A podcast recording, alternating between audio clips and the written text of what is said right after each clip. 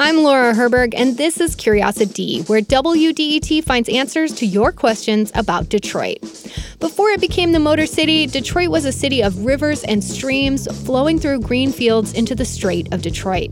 That bit of history is now buried under miles of concrete, which makes listener Bill McGraw of Dearborn wonder There's been talk in Detroit and certainly elsewhere in the country over the last few years about daylighting buried streams. And there's lots of buried streams uh, under Detroit, and I'm curious if there is any daylighting going on in Detroit. WDET's Pat Batchelor finds out. I'm at Elmwood Cemetery in Detroit, surrounded by the graves of some of the city's most historic figures. I'm standing on a bridge over a small stretch of a stream that runs between two sewer pipes. This is the only part of Bloody Run Creek that still flows above ground. Architect Steve Vogel says a little over a decade ago, his firm wanted to reduce flooding and create economic opportunities by daylighting this creek. If you put a creek in a sewer and then you open up the sewer, you're daylighting. Bloody Run used to flow across miles of farmland before the Civil War. After the war, Detroit's population swelled as factories replaced farms. The city installed sewers, which sometimes overflowed during heavy rains, contaminating this creek and others. After a cholera outbreak in 1880, the city built new sewers that buried Bloody Run, except for this small part. A century later, Detroit was in decline as plants closed and people moved out. The sewers got old, and even today, heavy rains cause sewers to back up in people's basements. One reason Steve Vogel's firm wanted to daylight Bloody Run is to reduce flooding in the city. Vogel says the project would have created a new natural drainage system that would have kept billions of gallons of extra water out of Detroit's sewers. The sewers are very old. 80% of sewers are stormwater when they're combined. So if you eliminated the stormwater, you can build much smaller sewers. By daylighting Bloody Run, the architects at Vogel's firm wanted to follow as much of the creek's original footprint as they could, but that path is mostly buried underneath buildings and streets now. Rather than tear all that out, Vogel says they were planning to dig new canals that could carry water from General Motors Factory Zero in Hamtramck through Eastern Market and along the Dequindre Cut to the Detroit River. It's the path of least resistance, you know. We didn't we're not fooling around with any buildings. The Bloody Run initiative was based on a daylighting project Vogel worked on in Kalamazoo. They had a, that huge problem with, you know, every spring their downtown businesses' basements would flood. I mean, that's a big driver. The Arcadia Creek project not only reduced flooding, it brought new development to downtown Kalamazoo, including apartments and a festival plaza that hosts concerts and other events. Other cities have done daylighting San Francisco, Vancouver, Zurich, and Seoul, to name a few. Steve Vogel isn't the only urban planner to see Detroit's daylighting potential. Lars Grabner is a principal at Volume 1 Design Studio. He says there are many places in Detroit that are fertile ground for daylighting. Detroit is in a um, absolutely fantastic con- uh, condition at the moment, having uh, these adv- advantages of uh, lots of um, empty land, which not every city has. Grabner created a map of Detroit showing the original locations of rivers and creeks like Bloody Run that were buried or lost over time. He says daylighting some of those areas would replenish groundwater and improve neighborhoods near vacant land. If you have a you know well designed or natural stream and wetlands adjacent to it, you could uh, increase the value of the properties uh, quite dramatically. Bloody Run's price tag in 2010, when Vogel's firm was pushing for it, was estimated at a billion dollars. The city didn't have that kind of money and filed for bankruptcy in 2013. A decade later, the Detroit Water and Sewerage Department says it's still not pursuing any daylighting projects due to costs and project scope. Instead, spokesman Brian Peckinpaugh says the department is designing relief sewers and green stormwater infrastructure to reduce flooding. Outside of Detroit, the Great Lakes Water Authority leaves daylighting decisions to local governments and drain commissioners.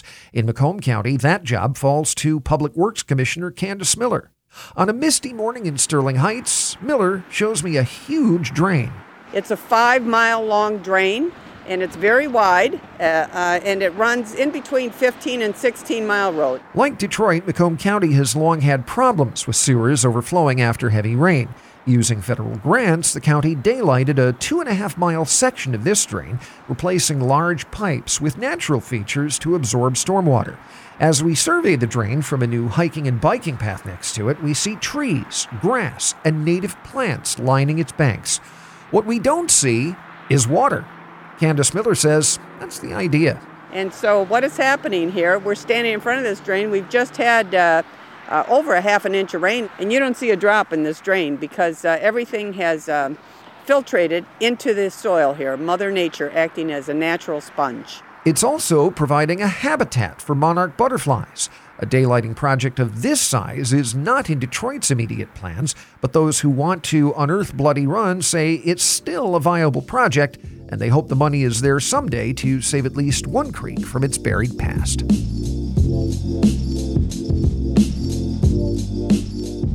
That piece was produced by WDET's Pat Batchelor. Up next, we'll learn about some daylighting projects that have come to fruition around the country, even in northern Michigan. But first, let's take a quick break. Celebrate 75 years of public radio in Detroit with WDET. As our spring fundraiser commences, let's unite to support what makes Detroit unique. 75 years of people powered radio. Invest in WDET's next chapter at WDET.org or tap donate in the mobile app. After hearing Pat's story, I wanted to learn more about daylighting projects across the country. So I reached out to Gary Belan, the Senior Director of the Clean Water Supply Program at American Rivers. The national nonprofit put out a report on daylighting in 2016. Gary says daylighting projects began happening in the 80s and early 90s, and there are still projects underway today. I asked him to tell me about a couple success stories. Sawmill Creek in Yonkers, New York is one of the big case studies. That river uh, was uh, buried in the uh, early 1900s, and actually through the uh, the 70s and early 80s, they were starting to have more and more flooding problems and sewage overflow issues. So the city uh, of Yonkers went through the whole planning process and did a complete uh, daylighting of about, I think it was 1,700 feet of river in the community. They couldn't do a complete natural system. They had to have it bordered by some concrete just to make sure that there wasn't any flooding in the, the downtown area. But they were able to put in some natural systems uh, as part of it. And as a result, they've had a, um, a huge uh, number of economic benefits uh, where they have uh, some festivals downtown. There's some concert venues uh, that have popped up around this, and it's just uh, provided a little bit more green space. Can you describe what it looks like now that they have the stream unearthed? Before the daylighting, you're talking about some your typical city streets, building blocks, blocks of buildings, and uh, and sidewalks. After the restoration, I want you to picture an actually streamer river that's about 10, 12 feet across. And it's surrounded by some nice green space, uh, some trees, bushes, and natural settings all along it. And then uh, some nice meandering sidewalks and paths on either side where that uh, downtown parking lot and an old abandoned buildings were before. Wow, it's really bringing nature right to uh, an urban area. It is. I'm sorry that I'm sounding distracted. I'm dealing with this crazy cat. oh no, I didn't even I didn't even notice. What's sorry. the cat doing? Oh, he he's he was just mounting a little bit. Now he's just plopped himself on the laptop here. Oh my goodness. Sorry about that. it's like there's three other people to pay him attention in this household, and he uh, needs to pick me. But yeah, th- that's the great thing about these things is that you know, we have this this motto here when dealing with clean waters. We want every child to be able to get their feet wet in a stream or creek, uh, and so many people have had that experience growing up, or, or actually, there's a, a lot of people in these urban areas that never had that experience growing up. So when you do these daylighting streams in these urban areas, it's really giving an opportunity for for people, for kids, um, animals to get their feet wet, right, um, and have that experience of nature, that green space, so much closer to where they actually live. Were there other case studies that you'd also like to talk about? One of the most recent ones uh, that I, I, find is really impressive is Salt Lake City's um, Three Creeks confluence. This is uh, the confluence of these three mountain streams that run into Jordan River. And if you saw pictures of this before, uh, it was just basically some abandoned lots. Um, the road had been paved right over this confluence of streams. it just looked like like an abandoned area. But it had been actually paved over years ago. I think it was the Seven Canyons Trust was the organization that that kind of put the steam behind this uh, project. They they pitched it in 2014 uh, as an idea of developing a park for this uh, this urban area. And uh, construction be- began in 2020, and their vision came to life in 2021. So you have this about like a 20 foot river area and pond area that are now flowing into Jordan Creek with some bridges and gazebos, a lot of green space along the edges, and there are people that go fishing there now. Uh, another example is uh, Kids Creek up in Traverse City, Michigan there this river flowed underneath culverts so there were uh, bridges and then uh, other roads that went over top of it. And it flowed for about 900 feet underground like that. And they were able to turn it into a, a 1200 foot meandering stream. And uh, the goal there uh, was to make the stream look like what it might have been 150 years ago. And actually that has spurred a lot of other um, stream restoration around the area. Once they did the daylighting, they have a whole plan now to restore areas of it that are uh, are above ground that have been damaged by stormwater pollution and other things. They're restoring that just to make it a whole much longer system of streams for the that downtown area. So, is there sufficient funding for daylighting projects? How does that work?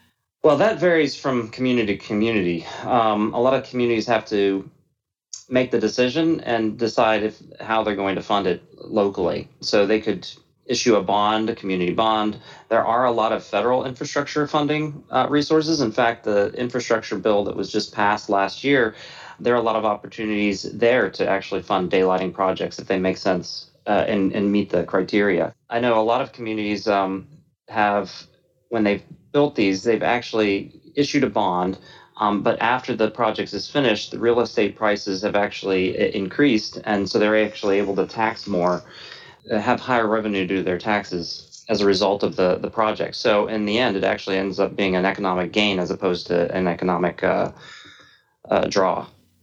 And just before we wrap up, is there anything that you would like to add about daylighting that you think is important for our listeners to understand or ponder?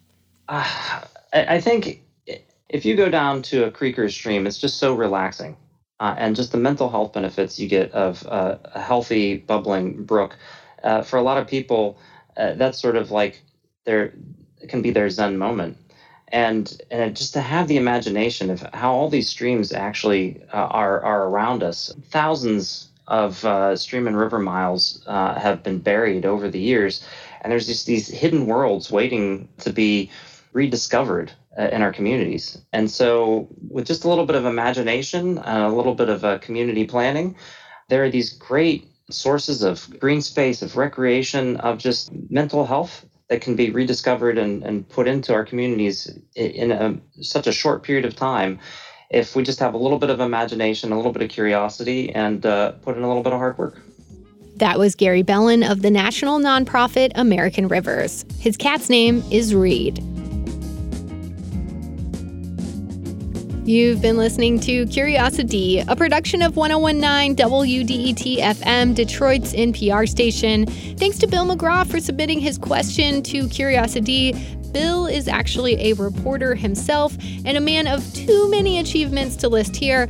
But if you like Curiosity, you'll probably like a column that he edits in the Detroit Free Press known as the Free Press Flashback. Thanks to Pat Batchelor for answering Bill's question. This episode was produced by me, Laura Herberg. Mastering and some mixing for the episode were done by WDET's Connor Anderson. Our music is by Will Sessions. Thanks to WDET's head of podcasts, David Lyons, for production support. WDET's digital team is Dave Kim and Sophia Jozwiak. A reminder that we always want to hear from you. If there's something that you're curious about that's about Detroit, submit it at wdet.org slash curious, and you might hear your question featured in a future episode. That's wdet.org slash curious, and I'll put the link in the show notes. If you like this podcast, then support it. WDET is a nonprofit, and listeners who make tax deductible donations to our station are crucial to projects like Curiosity. If you're ready to donate, go right now to wdet.org/give. Once you're there, you'll see that there's no set amount. You get to choose the amount that you would like to give, whether that's, say, a one time gift of $100 or a monthly gift of $5. Once you donate, you can choose a thank you gift if you'd like, and I always do. The swag that I have my eye on right now is a WDET tote bag that has a zipper so you can keep all your stuff in it. It's like a fancy tote bag. You can also get a New York Times digital subscription, which is a really nice way to get more bang for your buck. And then there's a WDET mug. It's a large mug and it has a picture of our radio tower on it that listeners helped us buy. So that's really cool. You can check out all the gifts right now at wdet.org/give. And when you donate, don't forget to tell them that Curiosity sent you. I need my boss to know that people care about this project, that they support this project, so that we can continue to answer your questions about Detroit. Thanks so much.